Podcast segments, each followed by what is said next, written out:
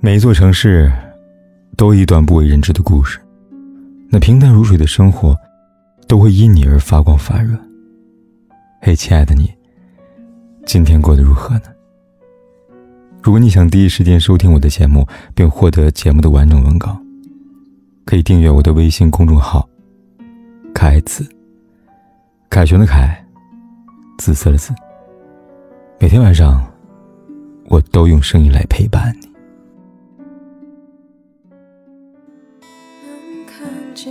在微博看了一个故事，男生经无长辈介绍，用微信加了相亲女生为好友。中午刚添加成功，礼貌性打了招呼，下午就收到了好人卡，被女生回绝进一步的可能。女生拒绝理由是：我了解他朋友圈了，我们可能不太适合，我条件和你差太多了，估计不会有太多共同爱好。在成为微信好友不到一个小时时间内。他通过男生的朋友圈，就直接判定了对方的生活层次。男生说：“我的朋友圈发了什么呢？让你望而却步了。”女生说：“感觉就是你的生活层次比我高出了不少，我怕我们很难有共同语言。”凯哥看了眼男生的朋友圈，那是大多数年轻一代共有的特点：沙雕、爱吐槽，把朋友圈当做抒发自我的小天地，再常见不过了。可在女生眼里，直接上升为生活层次的境界了。说实话，仅仅通过一个人的朋友圈就做出所谓的判断，并不是成年人理智的社交方式。可讽刺的是，如今这种千奇百怪的说法越来越多了。穿衣服穿的太朴素了，就别见面了吧；每天都发朋友圈太矫情了，还是算了吧；一看朋友圈没有什么文化，不是我的菜。要知道。人有千万面，社交朋友圈不过是众多中的一面。一个人的品性如何，两个人合适与否，都是需要日积月累的接触和相处才能判断出来的。但很无奈的现实是，成年人一边抱怨爱情不给机会，一边用固执的偏见拒绝所有可能。如今的相亲，可能不需要一场精心打扮，不需要见面，只需要网上加个好友。就可以完成一场在线配对了。只是如此过于武断的判断方式，很有可能因为看错一个人，错过了一场缘分。后台留言里有位读者跟我说，聚会上，姑娘经由朋友介绍认识一个男生，在短暂沟通交流中，彼此印象都很好，所以加了好友，聊聊看。本以为或许会发展出一段美好的关系，可没想到事与愿违，反倒受气了。女生跟我哭诉，男生仅仅因为她爱换头像缘故，便隔三差五的用话来数落她，意思就是他爱换头像不专情，很容易三心二意。刚开始姑娘当成玩笑没有在意，谁知男生是来真的，后来甚至讽刺她没有表面上那么纯洁，因为从女生朋友圈来看，认为她太爱玩，心很野。姑娘很郁闷。她们自己做错了什么，要被人莫名伤害，得不到应有的尊重啊！凯哥替姑娘们感到不值，明明是付出真心相待的人，却用一些不着边际的话去抹黑她，嘴里说着这是为你好，实际的行为令人难过又心寒。而这年头，类似的言语并不在少数。爱换头像女生不能要，爱换头像女生最好聊。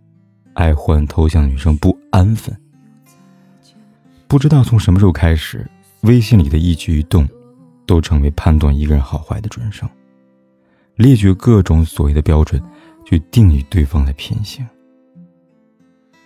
当社交网络成为生活中的交往日常，连带把社会上固有的偏见都带进网络朋友圈就好比之前总听到有人批评，看她穿那么少，肯定不是好女孩。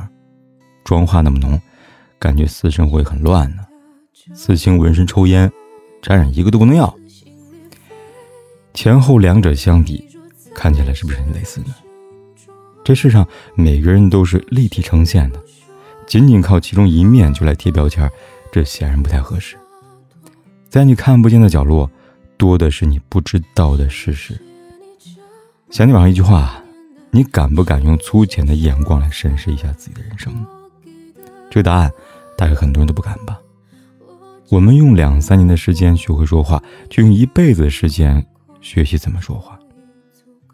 知乎上有人问：怎样的女生才算纯洁呢？想来这个问题，在部分人眼中有很多话要说，比如大门不出、二门不迈、有门禁的；比如不谙世事、听话乖巧的；比如化淡妆、不抽烟、不喝酒的。对这些人来说，纯洁是一个很刻板的词语，浅显易懂。表面上的纯洁无瑕就是纯洁，眼里看到的就是一切。可人心从来不是如此简单能摸透的东西呀。网友何七讲述一个故事，他的哥哥曾经交一个女朋友，是农村来的小姑娘，打工时候相遇相爱的。小姑娘瘦瘦高高的，素面朝天，比起大学女生的成熟，她显得幼稚的多。更关键的是呢，他很容易满足，恋爱期间也没有要求，不要包包，不要香水。在他哥哥送姑娘手机前，甚至没有手机，更别提社交账号了。就是如此单纯的姑娘，结局给予他哥哥很大的伤害。已是五年过去了，提起女生，他哥还是一副无奈又自卑的表情。眼睛是会骗人的，你目光所知的信息，都是别人想要你看到的一面。人活在世，不可能真的纯洁懵懂到宛如一张白纸。任何东西刚拆封时都是洁白的，往后能不能保持住内心，不是靠世俗的标准去定义，而是靠心去感受的。在这故事下方有句评论说的很好，他说：“纯洁不是知道的少，而是坚守的多，是知道很多道理，但还热切的相信这个世界。不要片面的从别人嘴里、自己眼里、社会的世俗里。”去定义人的含义、价值。世上没有所谓的上帝视角，固执愚见，大多都是偏见。培根随笔里这么写道：“真正的可怕，并不是那种人人都难以避免的一念之差，而是那种深入习俗、盘踞于人心深处的谬误与偏见。”作家毕淑敏说过一个关于他自己亲身经历过的故事。那年，他从西藏坐车回家，路上偶遇旅人。他看起来风尘仆仆，身上都是土，很可怜。出于好心，他想载他一程。当时司机拒绝了，还是毕淑敏的再三请求下，才让旅人上了车。在此过程中，司机主动跟毕淑敏悄悄说了一件真人真事：他们车队老师傅就是因为善良载客，结果被人杀了。对方抢了车，甚至将老师傅的尸体抛在沙漠上。出了这事儿，以至于他现在十分警戒陌生人，不再出于同情心载客。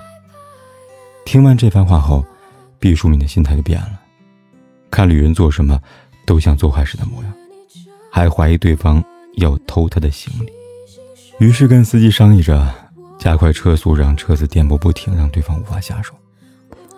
后车厢那个旅人被撞得七荤八素的，也从未离开包的位置，直到他到家后才开口问毕淑敏行李里面少了没有。原来旅人的所作所为，都是为了帮助毕淑敏看好包包，在如此颠簸的途中还费尽力气帮他把行李绑好。旅人没有其他想法，只是对于毕淑敏的好心，他无以为报，仅仅做点小事来报答对方的善良。毕淑敏在《非洲三门》里这么说道：“偏见这个东西的真正意思，你好奇和感兴趣，但所知甚少啊。很多人常常就是拿着所知甚少的事情去揣摩对方的品行，把愚见看作高见，再一传十，十传百，口口相传就成了所谓的事实。这世道下定义和贴标签成了常态，嘴里说着不喜欢偏见的人，却下意识用偏见看人。”电影《海蒂和爷爷》里边一句台词，我很喜欢。人们喜欢讨论邪恶的东西，你需要自己判断，相信自己的眼睛和耳朵，还是相信那些流言。路遥知马力，日久见人心。面对种种套路，弄脏一张白纸实在太不容易了。它背后的漆黑，你甚至都看不见。所以，学会用心去看人。而不是用眼睛去看，学会用心去聆听，而不是听信谣言。重点在于你自己的心声，而不是别人给你的规则。最后，用歌德的一句话来结尾吧：学会了信任自己，你就明白了应该怎样生活。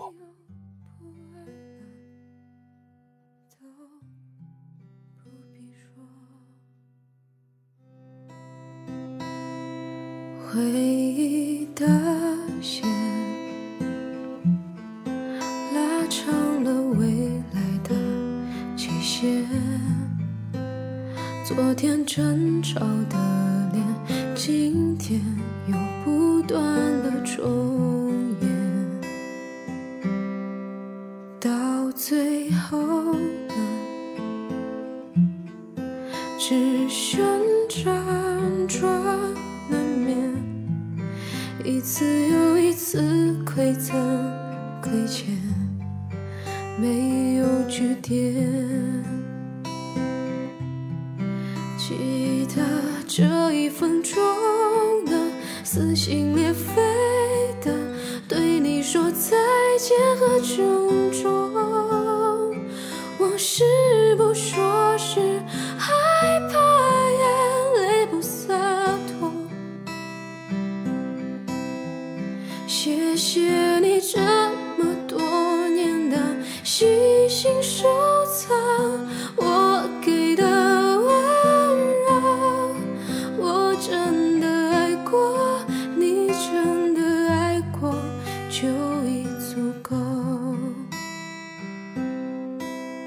不管天有多黑，夜有多晚，我都在这里等着。